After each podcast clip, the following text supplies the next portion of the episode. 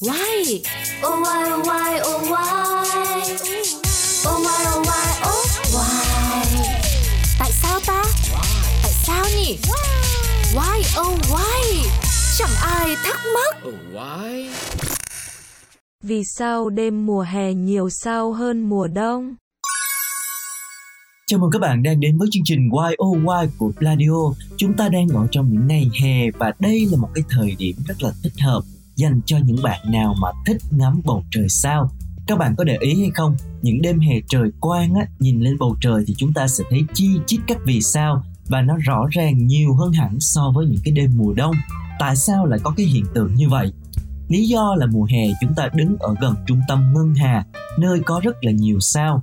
Còn mùa đông thì trái đất của chúng ta đứng ở rìa ngân hà, nơi có ít sao hơn. Trong dải ngân hà của chúng ta thì có khoảng 100 tỷ sao và chủ yếu phân bố trong một chiếc bánh tròn. Phần giữa chiếc bánh này thì hơi dày hơn chung quanh. Ánh sáng đi từ phía mép bánh bên này đến bên kia phải mất 10 vạn năm ánh sáng. Đi từ mặt trên xuống mặt dưới cũng phải mất đến một vạn năm ánh sáng. Mặt trời và những hành tinh láng giềng của hệ mặt trời đều nằm trong hệ ngân hà này. Hầu hết những sao mà chúng ta nhìn thấy bằng mắt thường cũng đều nằm ở trong đó. Nếu mặt trời nằm giữa hệ thì dù chúng ta nhìn từ phía nào cũng sẽ thấy số lượng sao trên trời nhiều như nhau.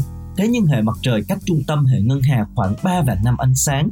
Khi chúng ta nhìn về phía trung tâm ngân hà sẽ thấy ở khu vực đó dày đặc các vì sao. Ngược lại, nếu nhìn về phía đối diện trung tâm ngân hà sẽ chỉ thấy một số ít sao trong một phần của hệ mà thôi. Trái đất không ngừng quay quanh mặt trời.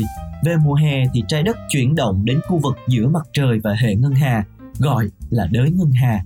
Đới ngân hà là khu vực chủ yếu của hệ ngân hà, tập trung rất nhiều sao của hệ.